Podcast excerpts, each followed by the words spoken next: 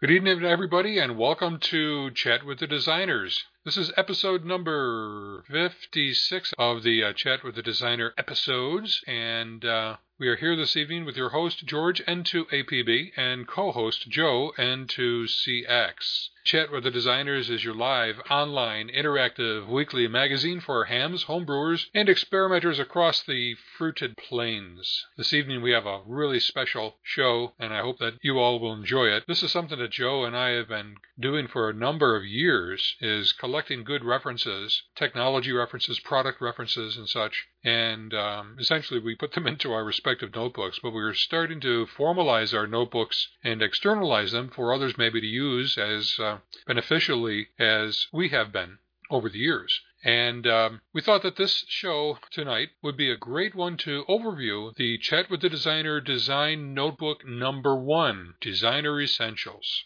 So um, we have listed on our, our whiteboard, and hopefully everybody is able to get to it and, and access it. And Joe, maybe if you could put the, uh, if you could put the um, address up there on the, in the text uh, window, that would be helpful, and um, we can kind of get down to it. Thank you. So um, what we've done, as I said, is to collect various um, snippets, uh, news pieces, um, articles, some manuals, some books, and other such reference material that is that we found to be invaluable relative to our understanding of um, the technology, uh, useful for some of the upcoming designs, and uh, just plain downright interesting from a from ham radio technology perspective. Now, you will notice that um, actually the most of the ones in this design notebook are taken from Electronic Design. We've been collecting this information over the years from Electronic Design. That's a marvelous online publication. If you haven't heard of it already or get it already, uh, you should. And and, uh, and what we have is a method of um, collecting these short articles that really tend to uh, talk about uh, one topic or another that are of interest to RF community a lot. And we, as hams, are a subset of the RF, the overall RF community. So the articles are not necessarily geared specifically for hams, although there are some that come pretty close. And uh, um, so as a result, they might be a little bit on the kind of like the uh, the edge of your understanding. And I guess what we'd like to do here tonight is to go through um, some select articles as the highlighted areas in the uh, in the introduction here indicate we can't do everything within the hour, and we're going to get rolling really shortly. And we can only spend a few minutes on each topic. What we wanted to do is to introduce you to a given article, and with the hopes that you'll get a chance to either print it off on your own and read it, or just read it online, uh, download it and file it for your own notebook purposes or whatever and um, give you our perspective on why it's important, why we thought it was useful, how you might be able to use this information, either now or later, how it might relate to some of the things that we've talked about in the past here on Chat with the Designers, and um, overall, you know, again, how you, you can uh, best utilize this reference information. So, um, I think that's about it, and uh, we've got a cool product of the month that I do want to take a few minutes at the very end of the program to talk about. And hopefully, uh, you podcasters can also stay with it long enough to hear about the the cool product uh, that we bumped into. It's called the Ultimate 2 QRSS kit by G0UPL, Mr. Hans Summers out in Germany. It's a fabulous little kit. I really, i have I've got mine on order, and I can't wait. So I can't really testify to its operation and, and such yet. But from the reports that I read, he's in like in round two of it, and it's uh, it's a really useful kit, small, inexpensive, and we'll talk more about that. Okay, Joe. Um, if uh, if you have anything to add from the overview perspective, please please do that. But then uh, please quickly launch us into topic number one from the uh, chat with the designer design notebook designer essentials. Okay, absolutely. Yeah. Yeah, George did a good setup for uh, these articles. Some of them are um, in terms of uh, stretch pieces for uh, mini hams. They may not be familiar with um, some of the um, uh, test equipment and techniques used in industry, um, particularly for the ones from the trade journals, uh, electronic design that uh, George mentioned. But um, it's kind of intentional that we have them in here to give you an overview of the sorts of uh, um, in this case, uh, in the case of the first one, measurements that uh, are done in industry and a little bit of information about um, their background and um, why you should know them, kind of to um, uh, expand your horizons a little bit on uh, things that are done. First one is um, it's a, a paper um, from uh, I think it's National Instruments the, the link is there on the page. Um, five RF transmitter measurements every engineer should know. And in fact, um, the same thing applies to hams. They are in order, and I'll, I'll, just read them off. Output power, power in a band, unwanted signals, phase noise, modu- modulation quality. Um, output power is something, of course, you know, we know, we want to know what kind of uh, transmit power we're running. Um, if we're running QRP, we're going to be running 5 watts. Um, if we're uh, going the legal limit, we're running uh, one and a half uh, um, kilowatts uh, PEP. Um, so it is an important thing, very important uh, characteristic of a transmitter. Similarly, power in a band. Now this is not so much to hams, but um, um, some of the more uh, sophisticated uh, modulation techniques um, are not restricted to a narrow bandwidth. They put out power in a band, and and there are um, legal restrictions to how much power, how the power is spread out in in a certain bandwidth. So that must be measured. Obviously, unwanted signals. We want to know. We want to be sure that we're meeting um, FCC regs on um, attenuating unwanted signals so we don't cause interference in the band and we don't get a uh, uh, slip from the uh, the government from the FCC. Phase noise is a very important uh, thing. Um, if you have phase noise in a transmitter, if you have noise sidebands on your transmitter, you're going to cause interference in a band. Um, I won't say much more than that. Similarly, if you have it in, in, the LO in your receiver, you'll get what's called reciprocal mixing. If the phase noise is too high, where that um, uh, you'll be mixing uh, strong nearby signals into your passband at the receiver, cause you uh, uh, background noise that obscures reception. And modulation quality obviously is, uh, is of interest. You want to be sure that your your signals are crisp and clean. You're putting energy, for example, in a voice thing where you want it, so that you can be heard. Um, if it's uh, data, you want to be sure you're not splattering all over the band. And for CW, you want it nice and crisp. With uh, you want your modulation, the uh, transitions to be uh, um, rounded waveforms, but not too round, so that they're still sharp, but they're not causing uh, uh, ex- not causing unwanted sidebands. Anyway, this um, this uh, this piece is not specific to hams, um, but it, it does give a good overview of uh, RF transmitter measurements and uh, some idea of how they're done.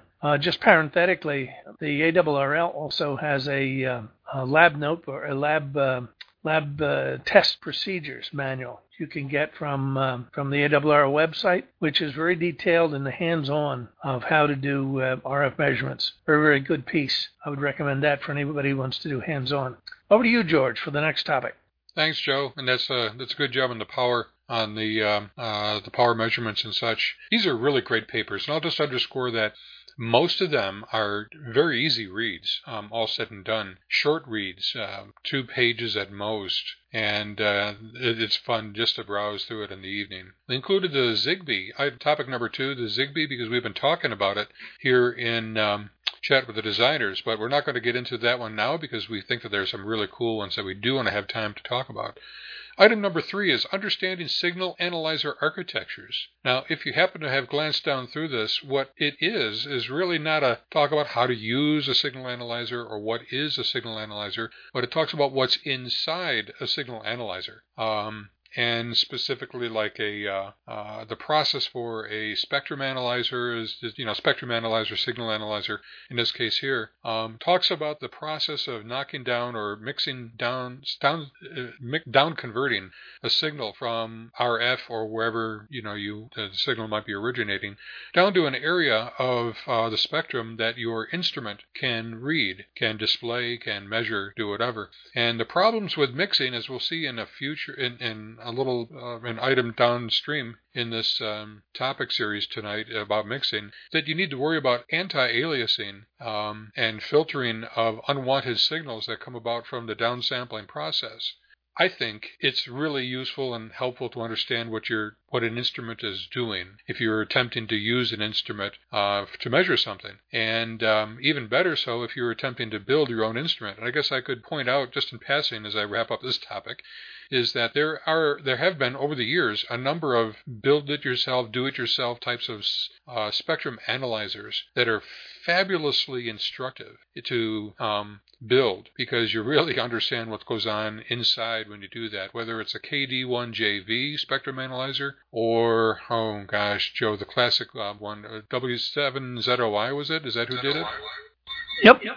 Okay, so if you wanted to do that, look those up. But those are really useful instruments, and plus you can get some inexpensive, um, low bandwidth, lower bandwidth uh, spectrum analyzers, and have yourself a ball with with this thing. But understanding what's underneath the hood is a lot of the uh, a lot of the learning process too. Joe, the next topic. All right, the next topic is uh, number nine. And by the way, uh, George mentioned it, but I just want to emphasize I fell in the trap. We're just on the white page, we're discussing the uh, topics that have um, their title highlighted. We're not, uh, as George mentioned, we're not mentioning every one, but look for the yellow highlighting. Um, there's a circuit um, in um, topic number nine that takes a um, um, clock oscillator in and uh, generates a, uh, a, direct digital synthesis uh, chip um, or a direct digital synthesis technique. Um, uses some digital uh, circuitry and some uh, very good uh, switch capacitor filters to generate um, very clean sine and cosine signals. Um, this this has relevance particularly for um, somebody building uh, uh, software-defined radios or uh, direct conversion radios that uh, need the uh, I and Q signals, which are the sine and cosine uh, signals. And this circuit shows a way to very precisely generate exactly the frequency you want and to come out with signals that are exactly sine and cosine. They're exactly the right 90 degree phase shift between them. They're in quadrature and uh, very, very clean. So it's a handy way of doing it without a lot of mucking around and uh, fancy circuitry. Basically, the idea is you build the circuit and it works. Which is um, just parenthetically, um, a lot of the things in electronic design, a lot of the article, a lot of the issues have articles um, which have some spe- very specific uh, circuits that are handy. They're they're not common things you might think of, but um, someone has sat down and designed something to do a very simple, specific job, and um, they're described in fair detail to let you know so that uh, you can duplicate themselves. You can duplicate themselves, and uh, not surprisingly, a number of them are by uh, either homebrewers or even hams. On to the next topic, George. Oh, thanks, Joe. And you know, in, indeed, the uh, uh, the, the topics, oh shucks, the topics are, are useful here that we're talking about here. And um, that circuit, for example, is something that we tossed in the discussion mix here for tonight because we've been talking a lot about in the in the recent past about DDS chips and signal generation, and and uh, many of us know that the DDS chips are quite small and hard to solder in, and you need a circuit board, and they're expensive, and so on. Here's a method that you can generate. I think it's up to one megahertz signal um, with good spectral purity, relatively uh, standard off-the-shelf types of parts that you could hand wire. So that's uh, that's why we included that. Coming down to uh, topic number 12, we love batteries. We hams just love to know about our batteries and know how to charge them and use them and so on. This one is understanding lithium battery trade-offs in mobile devices. Again, it's an industry paper, but but heck, we are you know we have mobile devices that we take out of the field, especially this coming weekend for field day. So, um, what we wanted to talk about in, in, this one, or point out in this one, was that lithium-ion batteries are, are pretty cool. This this article um, has a besides having a great little chart of kind of the trade-offs that you make in selecting a battery for a product's use. Same too can be for your ham radio. Um, again, that you're taking out in the field. Is it a small size, or is it going to be an external type of battery? Does it have to be lightweight? Does it have to hold up and be protected from the weather and the rain, quite durable? So a lot of different factors come into play with choosing the kind of battery that you want. So whether it's market demands, um, um, pouches or ways of carrying the battery, runtime per charge, application support, i.e., you know how the battery is monitored, battery charge life cycle, a calendar life, how long can, can it sit on the shelf, thinness or the overall size, the weight, um, things of these natures are quite helpful and are overviewed. And lithium batteries are among the newer kind that we have in in uh, in the amateur world, and they're quite powerful. and they require a little bit of respect too, as I think you know. So take a look at this article, and I think you'd like it. Um, item number thirteen, Joe. Okay, thank you very much, George. Yeah, this is this is a topic that's kind of neat. Um, I'll get back to the applicability to ham radio in a sec, but the um, the title is Fundamentals of uh, Communications Access Technologies: FDMA, TDMA, CDMA, OFDMA, and SDMA. And uh, boy, the the basic idea is that it's discussing um, ways of cramming multiple signals into a uh, a channel. Um, most of this is applicable to uh, cell phone use or other uh, other means where you want to get a number of signals in a uh, communications path. And these are ways of doing it and a description of uh, how they're generated. Um, I won't go into how they're generated, but there's a combination of um, analog and digital uh, techniques used in uh, cramming these signals into a, a given uh, set of frequencies and uh, a complementary thing on the way out. Um, FDMA, for example, is frequency division multiple access. A fancy way of saying you have uh, channels in you have individual channels for each user in a given uh, band of frequencies and frequency division multiplexing um, you know, uh, it's like the broadcast band where the signals are spaced every uh, 10 kilohertz. You can cram um, theoretically 100 into uh, the megahertz that the uh, broadcast band compasses. Similarly, um, each cell phone carrier is given a um, certain bandwidth that they can transmit signals in, and they, they just divide that up into channels the individual users. Yeah, getting more sophisticated, time division multiple access uses digital techniques where um, a given bandwidth is separated into time slots, and each user, each uh, user on the system, automatically uh, uh, is assigned time slots where his signal goes through. The time slots are narrow in the order of uh, milliseconds, so the signals are all digitized and squeezed into the time slots, and synchronization at the other end picks them out one at a time. Uh, more sophisticated means is uh, CDMA, code division multiple access, where there's a digital um, digital uh, tech, uh, techniques employed to generate a spread signal spectrum where the the totality of the signals are spread over the given bandwidth that, that the given service is allowed. But each has a, a scrambling code in there which is pseudo random but known. And they all occupy all of the space, all of the frequency space pseudo randomly there. And um, they're taken out at the other end by a correlator, which knows time wise when a given signal is going to be there, code wise wise rather, not time wise, uh, that undoes it uh, undoes the scrambling code and picks a signal out of there. Very very powerful and a good way of uh, of optimizing bandwidth. Orthogonal frequency uh, division multiplexing is um, similar to the frequency division multiplexing, but it uses another technique where the channel spacing is uh, related. It's digitized signal. Channel spacing is related to the um, um, the basic uh, uh, data rate of the signal so that uh, the signals are what's known as orthogonal. So that in addition to frequency spacing um, being able to separate the signals out, the fact that uh, they have this characteristic means that they don't interfere with each other. And SDMA escapes me at the moment. uh, spatial division multiple access, that's easy. That just means that um, in a given area um, transmitters are uh, assigned um, frequencies, even the same frequencies, but they're low power. And uh, by by dint of their uh, spacing from each other, the signals don't interfere with each other. Anyway, a lot of words, but um, it's a very very good uh, uh, treatment of those various multiplexing techniques to get a lot of signals in a small space. Applicability to ham radio is that um, not many, but some ham repeaters are set up to use some of these techniques so that you can have a repeater that's not dedicated to just one person. You put multiple people on, on one repeater and share that uh, high spot to uh, to get a number of people on a good repeater rather than just one at a time, as the trad- traditional repeaters are. Over to you, George.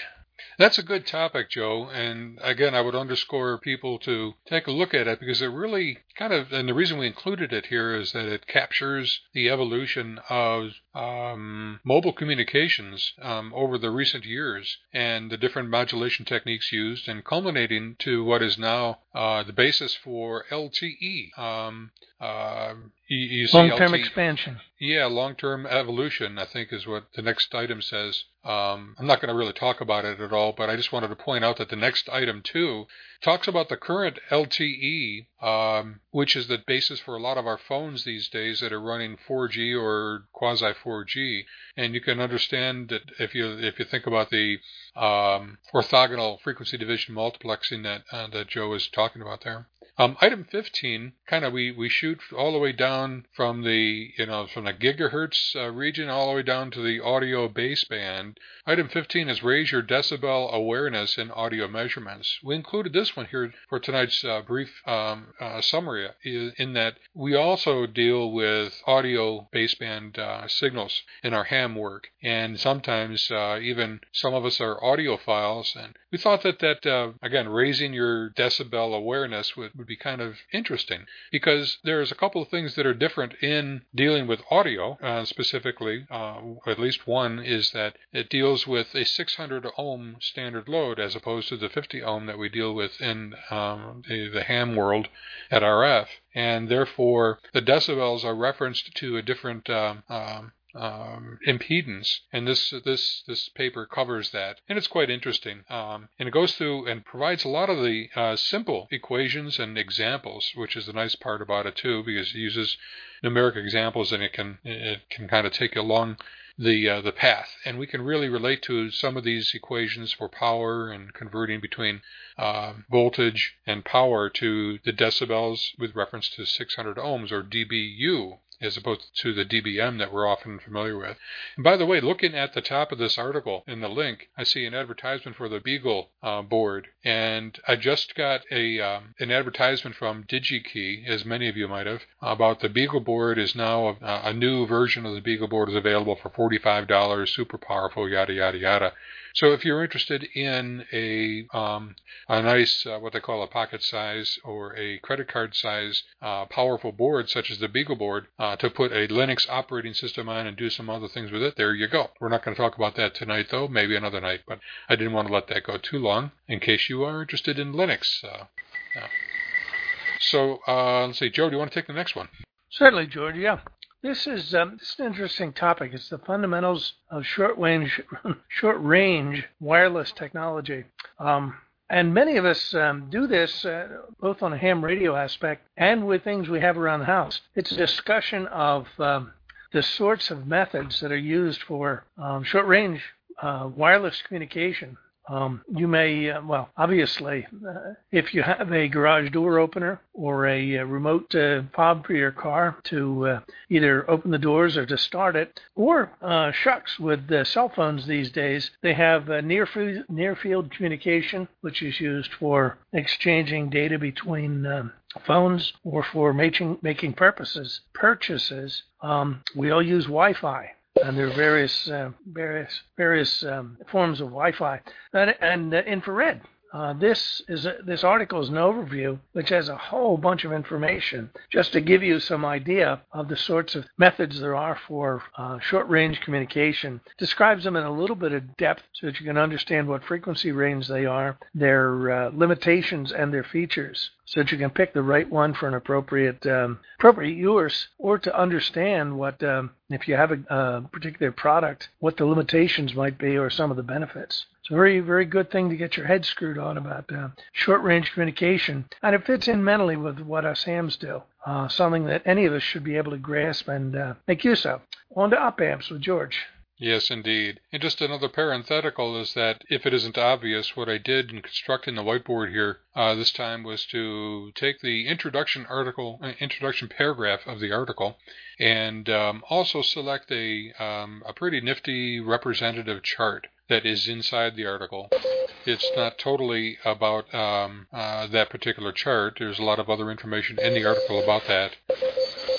Hey, Paul, W8AEF. It sounds like you've got your Vox on or something. Your your background noise and Morse code's coming through. Could you could you check that, please?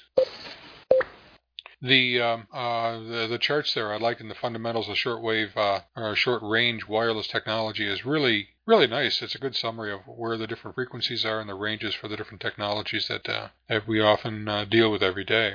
Let's take a break at this point here. We've been blasting with topic after topic, and we just wanted to take a bit of a breather and open the mic here for anybody to make a comment or a question. Doesn't even have to be related to these uh, topics so far, or maybe an observation about the uh, the designer notebook series that we've got here. Operational amplifiers. How do they operate?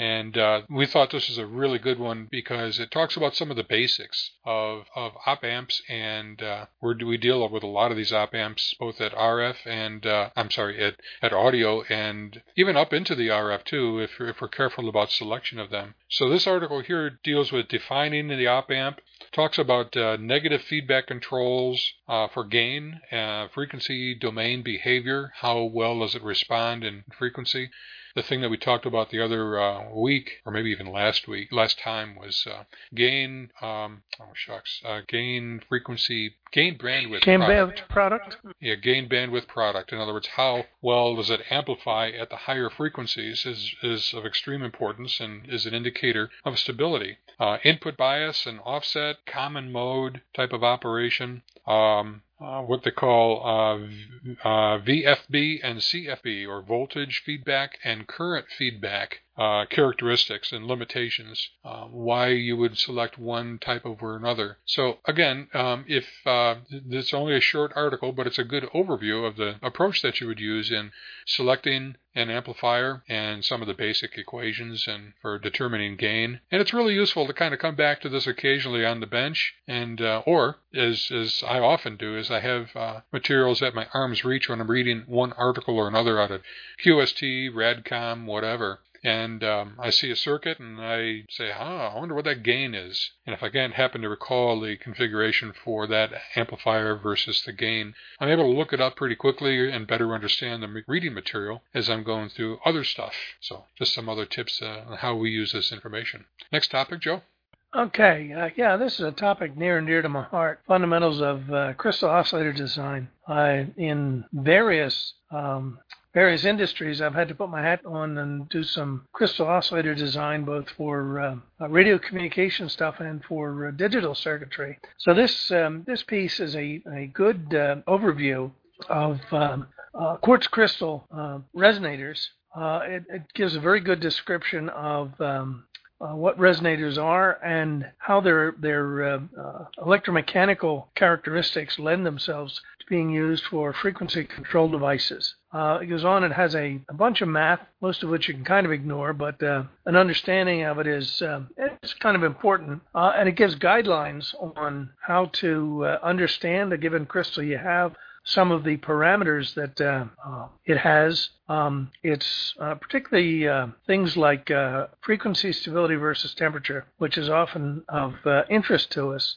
And designing a crystal oscillator for a given purpose, and then some of the char- other characteristics that have to do with um, the goodness of the oscillator. For example, startup time. If you're keying a, a, crystal oscillator in a transmitter, you want it to come up, turn on very quickly. You don't want it to take forever to start up. Whereas something that um, uh, you may tweak for another need, um, for a clock, for example, where it's always going to be on, doesn't matter if it takes uh, 10 milliseconds to come up. It's uh, not a big deal.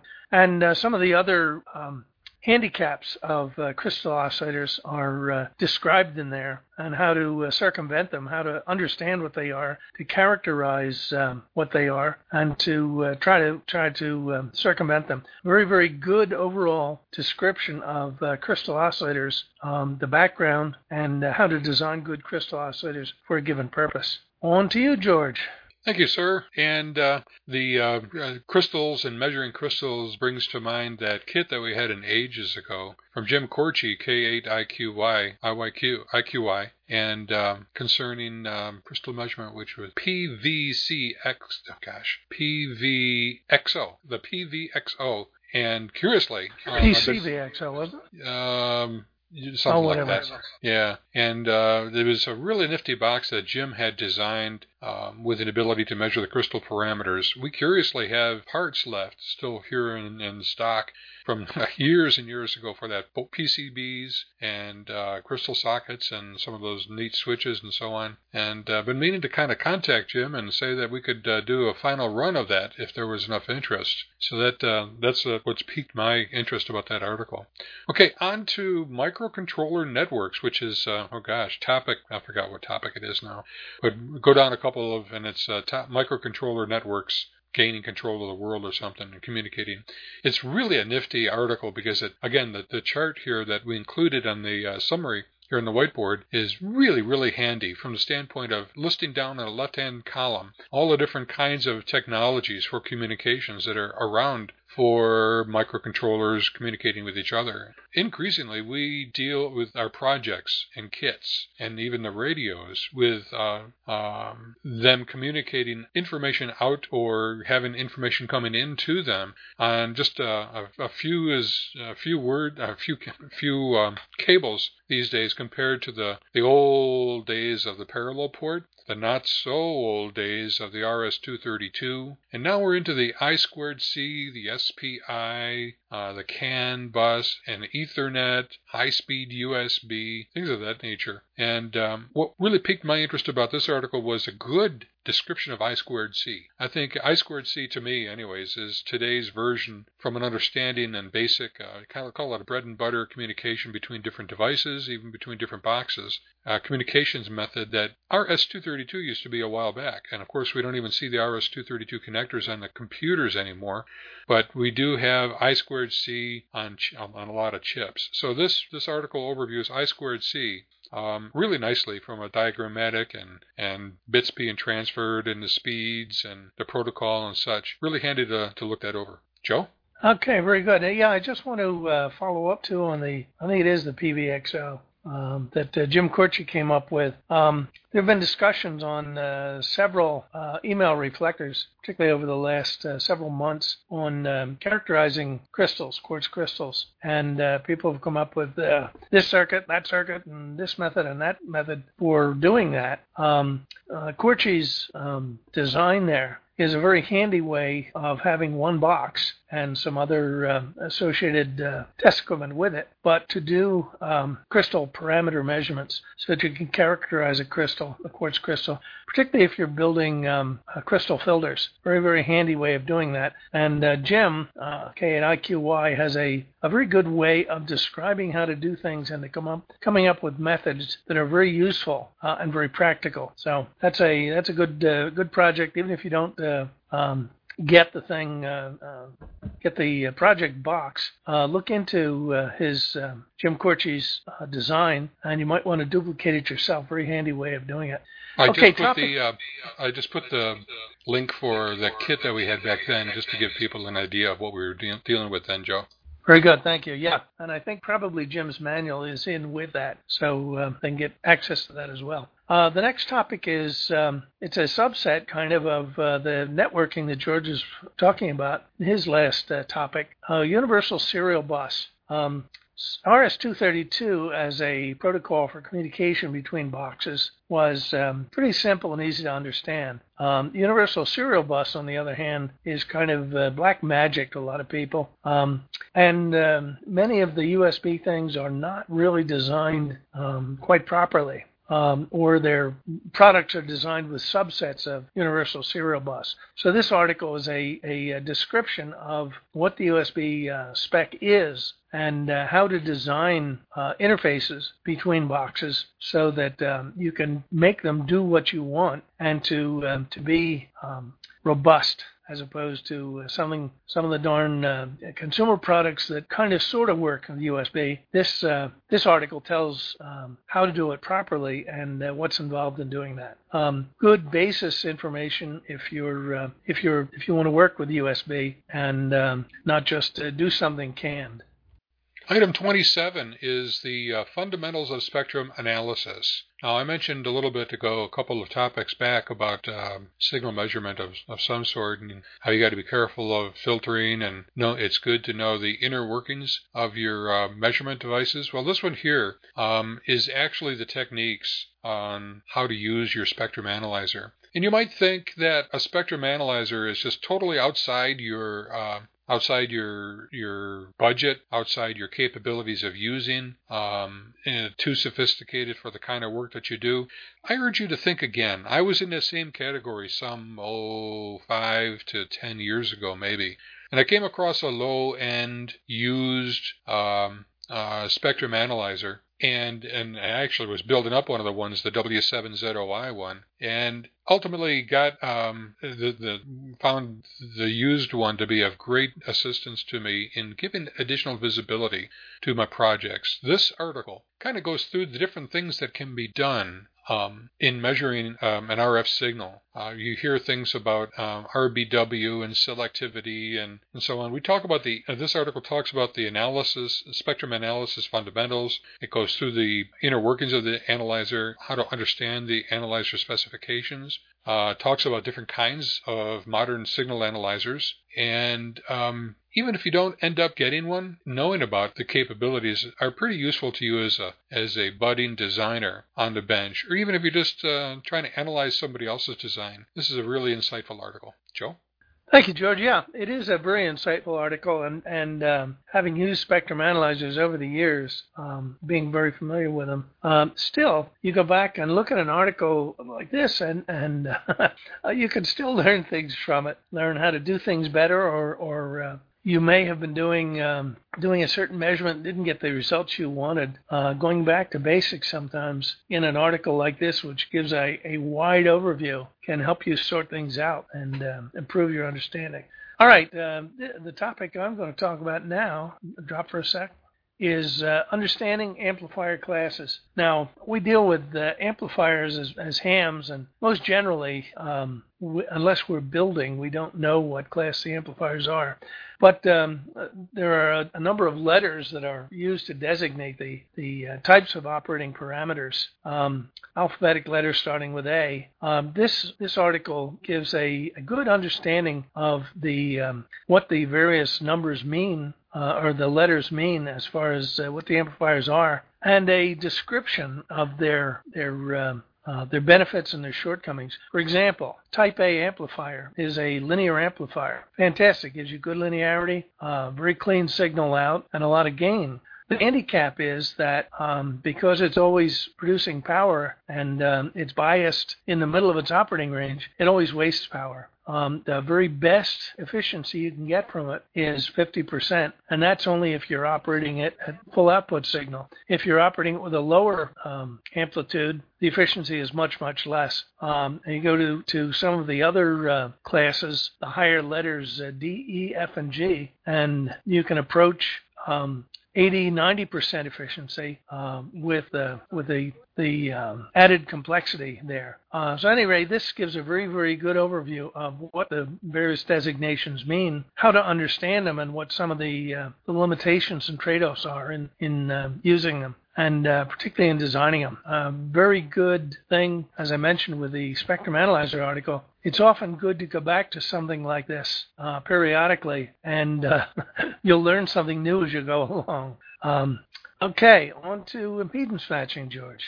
Yeah, thanks, Joe. Um, and I'm going to take all three of the uh, the impedance matching ones and just sort of talk about them collectively. You might want to look ahead to the uh, item number 35 as your next one. But for impedance matching, um, we have three consecutive articles that were listed there. It actually they actually talk about um, three different uh, major kinds of impedance matching networks and so on. But we thought this would be a really useful article, an interesting article for us. Uh, many of you who have been with us and since the uh, early days of Chat with the Designer recall that uh, oh gosh, I don't know, about a year ago we um, we were talking about we had an impedance a, a low pass filter design project we talked a lot about impedance matching then. So this really brought this article kind of resurrected a lot of the, the thoughts and considerations. And this is a, a, good article for the basics, as the title as the title implies. I mean, right from the I think the article uh, or the summary diagrams that I have on the board talk about uh, essentially maximum power is transferred uh, when the source impedance is equal to load impedance, and that's when you get the maximum uh, uh, the power transferred to the load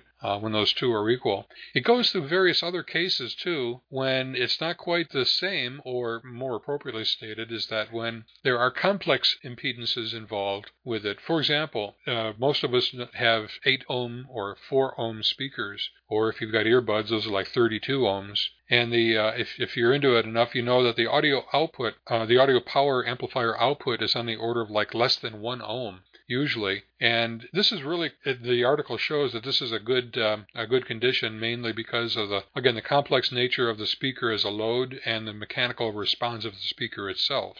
So in that case, there it's not quite uh, uh, Zn is equal to Zl is the optimum. And same too when it comes time for matching stages of amplifiers from one stage of amplification to another. For example, um, it's important that these stages uh, cancel uh, the reactive component of impedance, such that the uh, the real component is uh, are matched. Um, that's another dimension of, of matching your impedances. And the thing that we deal with all the time, of course, is matching um, the impedance of the transmission line to the output of the amplifier that uh, that is driving it. Or on the other side, the antenna side, making sure the antenna impedance, typically 50 ohms, is matched to the cable. We'd like it to be 50 ohms. So again, all the principles of, of impedance matching come about in this three-part series, which is really informative. And again, we come back to the main thing. This is not rocket science. It's not being explained as rocket science. There's no math uh, beyond uh, basic uh, addition, subtraction, and, and, and, common sense. So it's a good, useful recap for you to kind of apply to the principles that we deal with every day here in the bench, as far as in this case, impedance matching. Joe? Okay, yeah. Uh, one one other thing, um, you mentioned the uh, audio output not being a matched case. Um, there's a there's also an instance uh, I particularly run into with VHF and UHF front ends where you increase, you can get an increased uh, or a decreased noise figure in a receiver in some cases if you're not matched to a 50 ohm uh, uh, transmission line. Uh, there are times when it's a compromise between getting the, the most uh, signal into an amplifier and getting the lowest noise characteristics of the uh, the input the uh, input of a receiver. So you, you trade off the two there and try to get uh, the best best match you can, but still minimizing noise figure at um, VHF or higher. Okay, the next topic is fundamentals of low power design. The idea here is that with many systems, um, the system does not have to be powered up and operating at full steam all the time. Um, I'll give you an instance. Um, a cell phone. When your cell phone is uh, uh, not being used, not uh, not accepting a signal, you're making a call. It's not on all the time. It sits there and it periodically looks out at the network. It pings the network to see if there's a call for it. But um, when there's no call, it shuts down, and at some predetermined time later, be it uh, seconds or um, probably something in the order of seconds,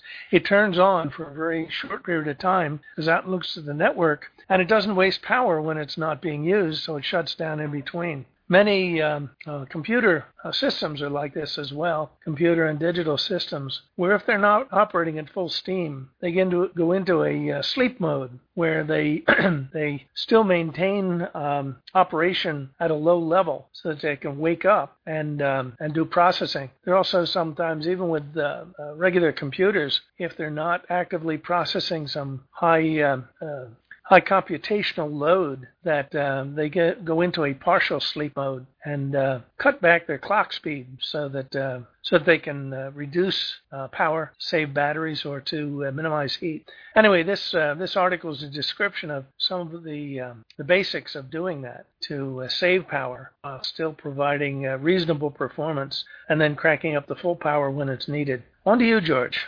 And my parenthetical for your topic there, Joe, is that uh, that technique of powering up only for brief periods of time of operation is precisely the way that the uh, the XBee transmitter module works um, in a certain mode, uh, such that in Frank uh, N3PUU was telling us. Um, the uh, last uh, couple of episodes ago that that's why he can power his XBee um, um, module in the remote sense. I think it was remote temperature uh, with a 9 volt battery and have it last for almost a year. Wasn't that right, Frank?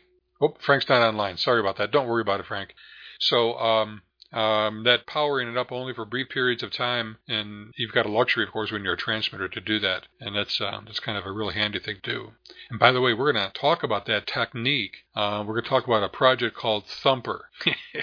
oh, I don't have time to talk about it now, but we have a neat project coming up called Thumper uh, having to do with XBee and perimeter uh, nodes in our mesh network and so on. But anyways, uh, on to mixology. I love dealing with mixology, like late at night, just before I go to bed, have a little bit of a drink and experiment with mixology 101. But this is a different kind of mixology, um, one that we deal with and pretty are pretty comfortable with actually um, in in ham radio world, and mixing two signals together in order to get a um, um, a higher signal or to get a lower signal based on the local oscillator that is being mixed with the incoming RF signal. It's a basic fundamental of radio um, heterodyning and um, mixing to essentially hear, be able to ultimately hear RF signals and the modulation uh, coming across on them.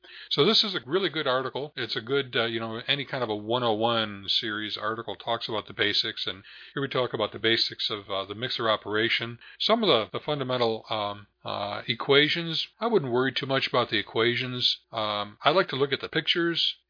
and I and and look at the uh, the the principles being made in the pictures are often much more illustrative than uh, a given uh, you know, set of equations, at least in this overview stage. And this this article offers some really good images relative to the different kinds of mixing architectures, many of them that we see in our direct conversion receivers. And they even talk about some I and Q types of mixing um, and methods of getting rid of the unwanted or the out of band signal um, by means of phasing to um, uh, to eliminate the um, uh, the mixing product. So take a look at this. I think you'll identify a lot with it as we go through and understand our different QRP rigs. You'll probably identify with this article. Joe.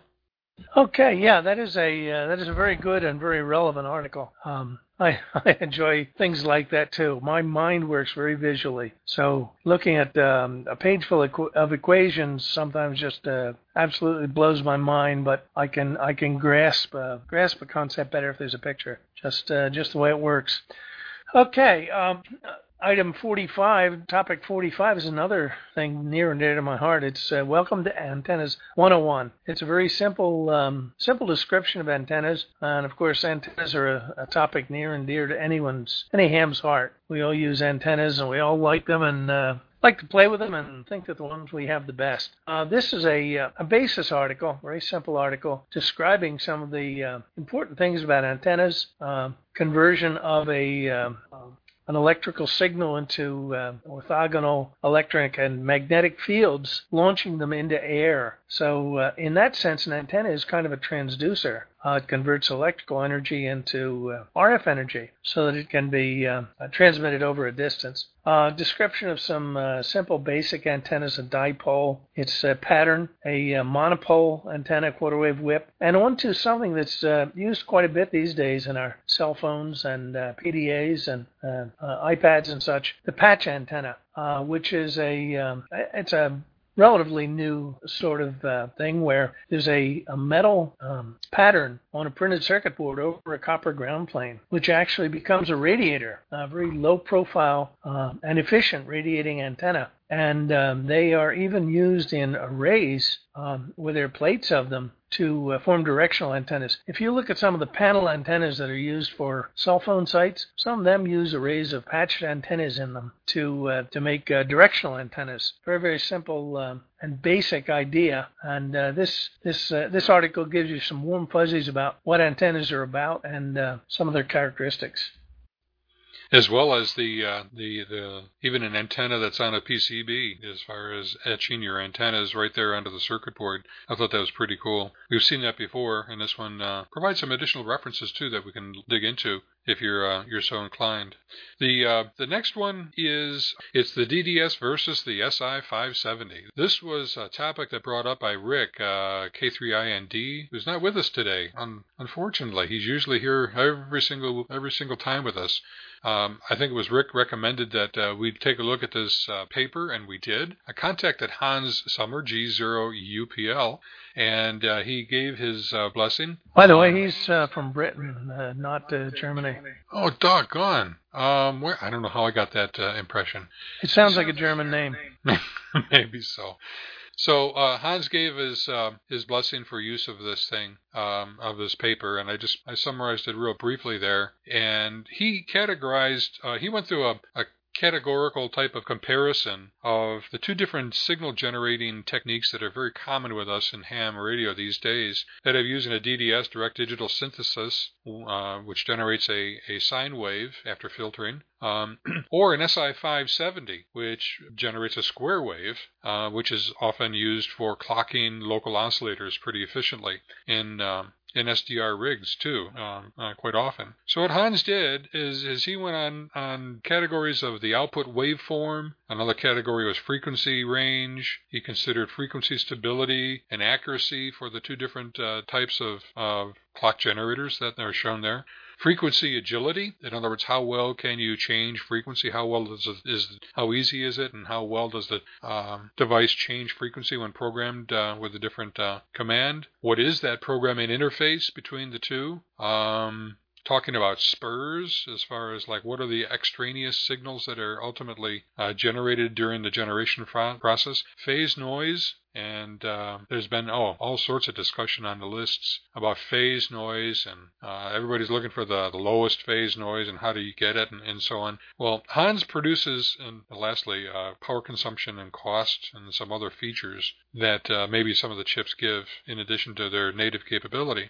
So Hans gives a good, uh, it's a short paper, but it's a pretty useful one from the standpoint of really covering both uh, devices for um, a given topic, and he gives his winners. Um, uh, each each category has a different winner, just about. So it looks like it's a toss-up. But it all depends on what your design, what you want your design to do, and what are some of the design considerations for that. Um, very useful paper, and uh, uh I enjoyed it a lot. And I, I corresponded with Hans, and he's a nice guy, real nice guy. Joe. Okay, I think we're done with topics. One thing I'm not sure, Hans did uh, uh, give the nod to DDS for agility, but I'm not sure he specifically mentioned that um, um, frequency jumps of more than uh, some reasonably low percentage um, introduce a delay with the SI570 that are not present on the uh, on the DDS. Did he specifically mention that point? I don't recall it, but you indeed are right. And in most of our our um, SDR projects that we've got on the bench or that come along in kits, you can detect that phenomenon that you're you're mentioning, Joe, if you tune quickly. And I think it's on the order of 60 kilohertz every 60 kilohertz or so. Um, there, stated stated uh, stated easily, I guess the SI570 can move very smoothly by using a secondary counter, uh, counting register, control register, um, until you get outside that window of, localized smooth tuning. Then you got to program a new base counter from which you will then use the, the smooth counter again. It's every time you go from the smooth counter edge to the new base is when you do hear a little bit of a, a blip or a, a little bit of an RF uh, type of anomaly. There are techniques they use to uh, minimize that, but it's always there one way or another.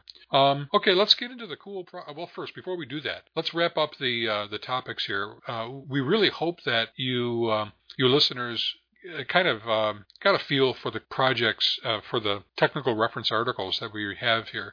Uh, they are exciting to us, Joe and me, and hopefully um, to, to you guys too, since you're here. And hope that you use it, uh, you know, to your to your benefit going forward. We would be happy to talk about any one topic in depth um, and we may do that anyways uh, in future episodes of Chat with the Designers. Or if you wanted to contact Joe or me afterwards or out of band, uh, just to ask a question about one thing or another, that's uh, uh, we'd really encourage that. We could discuss it on the list as well. And even though I didn't mention it, hopefully you learned that each of these different topics with the numbers on it 1 through 49 or 1 through 54, whatever it is, the actual name of the topic with the underline in it was the link to the article. I didn't mention that, but just in case. Joe, other summary about the uh, about the topics here? Yeah, I think uh, I think it's a pretty good cross section. As uh, as we both mentioned earlier, um, we're trying to expose you to a a uh, a variety of topics here. Uh, some with um, relatively simple um, one-on-one type uh, focus, others digging in a little more deeply, but to give you a, a set of references where you can go in and dig into some more depth in these topics to come to a better understanding of what's going on. And indeed, um, uh, as always often happens, some of these references also have references of their own to um, to get into it and to uh, to gain a, a deeper understanding of what's going on with the radios, or um, that is topics, uh, particularly as, as applied to ham radio and uh, allied things, and to uh, just get a, a, good grasp on what's happening, what's possible, and um, where to go for more info um, an attempt at that, and uh, we'll have more in the future for sure. There is no end of links that uh, we trade back and forth and uh, have in our back pocket, so to speak. Oh, indeed, there that's the case. And you're really right, Joe, about the number of um, references that each one of them has. Oftentimes, the almost all the time, the author puts a bibliography or a list of further references at the end of his paper because, admittedly, he knows it's a short paper, and the interested uh, interested student, as it were, would want to go for more information. Now, K2 LAZ Laz mentioned in the text uh, text box for the session here tonight how he found uh, interesting the third order intercept being represented in that one diagram when I was talking about the uh, the modulation techniques. That's specifically the reason I chose that article that uh, that uh, diagram to put up because it really illustrated uh, uh, 1 dB compression, areas of nonlinear nonlinearity, um, the three to one deriv- derivation for um, intercept um, identification, and it was really useful. Now, even in an article that just has a quick summary like that of a topic like um, IP3, is uh, is an oftentimes you want to dig a little bit deeper. As Joe mentioned, not just uh, only the lab, the ARRL lab. Um, uh, uh, procedures manual um, is a useful thing, but the entire you know the entire manual uh, handbook itself is is invaluable chances are you guys have it. But um, I'll bet you that maybe like some of the mine have been in the past, it just sits there on the bench, or I mean on the bookshelf, without uh, too many creases in the papers, in the pages. I urge you to go to that. Uh, your ARRL handbook to the, I, I love the Radcom, um, the RSGB handbook. I forgot what the exact name is. But I love those. I, I like the, frankly, I like the uh, the Radcom a lot, because it includes a lot of technical detail um, that I want to know to a deeper level. Um, they're great supplements to the kind of information we talk about here on Chat with the Designers. And if you ever wanted one simple go to place, one simple go to book, for reference about just about anything we talk about here in the ham radio world, of course, it's going to be one of those two handbooks. Um, go to the handbook of your choice, and uh, you can probably learn an awful lot from it. Sample circuits, projects you can build, and so on. Um, let's chat for just a few, a few moments about the project of the month. The project of the month, which is really a bit of a misnomer, or the cool product of the month, because we talk about one of these things every episode now, which is twice a month. But um, in the process of going to Hans Summer, G0UPL, and Hans, I hope you're listening to the podcast at some time. It was a real pleasure kind of connecting with you on email. And um, um, Hans is um, Hans's prod, uh, one of his current projects is the Ultimate 2 QRSS kit. I gave the link for it at the very bottom of the page at the cool product area, and you can see what it is. It's a, a three. It's a transmitter uh, for low power, um, slow speed transmissions. Uh, it's QRSS, and the idea with QRSS, in a gross sense, is to transmit low speed CW, very slow speed CW, and then, um, as long as you know where that, uh, on the receive side, if you know where that slow speed, very low bandwidth signal is being transmitted, you're able to dig that out of the noise. It's got a high signal to noise ratio if you know where to look. And there are receiving stations around the world. Um, typically here in the States, we'd like to look to the UK for um, receiving stations that actually display this the transmitted signal that's coming from your little QRSS transmitter, and you can actually see uh, evidence of propagation uh, characteristics and uh, how low can you go, kind of thing, from the standpoint of power. So here's a little transmitter board set. It's a it's a uh, uh, microcontrol. I haven't looked in. I can't describe it, and the schematic is is not in front of me now. But it's a small controller board, a, a uh, that controls a DDS chip and uh, the output of the DDS chip is filtered with a little uh, filter board on the far right hand side, and there is an LCD that displays characteristics of the signal that's uh, that's going out, the mode that you're in. And uh, this transmitter board can, uh, it's a very inexpensive kit set, and I've heard people talk about it. Again, he's in round two of the uh, the generation of, of those kits, and it does QRSS, it does WSPR, uh, weak signal propagation, um, something. Reporter. Reporter. And uh, FSK CW, which is a mode, a, a derivative mode, uh, dual, uh, oh shucks, DFCW. Um, Dual frequency CW. I should read the darn thing instead of just kind of going from memory. And Hellschreiber, as well as CW and FSK. So it's got a number of modes that is, is really kind of handy to, to kind of play around with. Low power transmitting, and uh, again, once you kind of plug into that whole network, you'll be able to see your signal on a uh, on a website being displayed as a bunch of dots and dashes, uh, very slow scrolling waterfall, and to get a good indication of uh, the propagation from your transmitter location to that receiver location. Hans has done a really nice job with this project, and we wanted to kind of put it out there and give you guys a chance to, to take a peek at it. Uh, Joe, any uh, any comments on this project?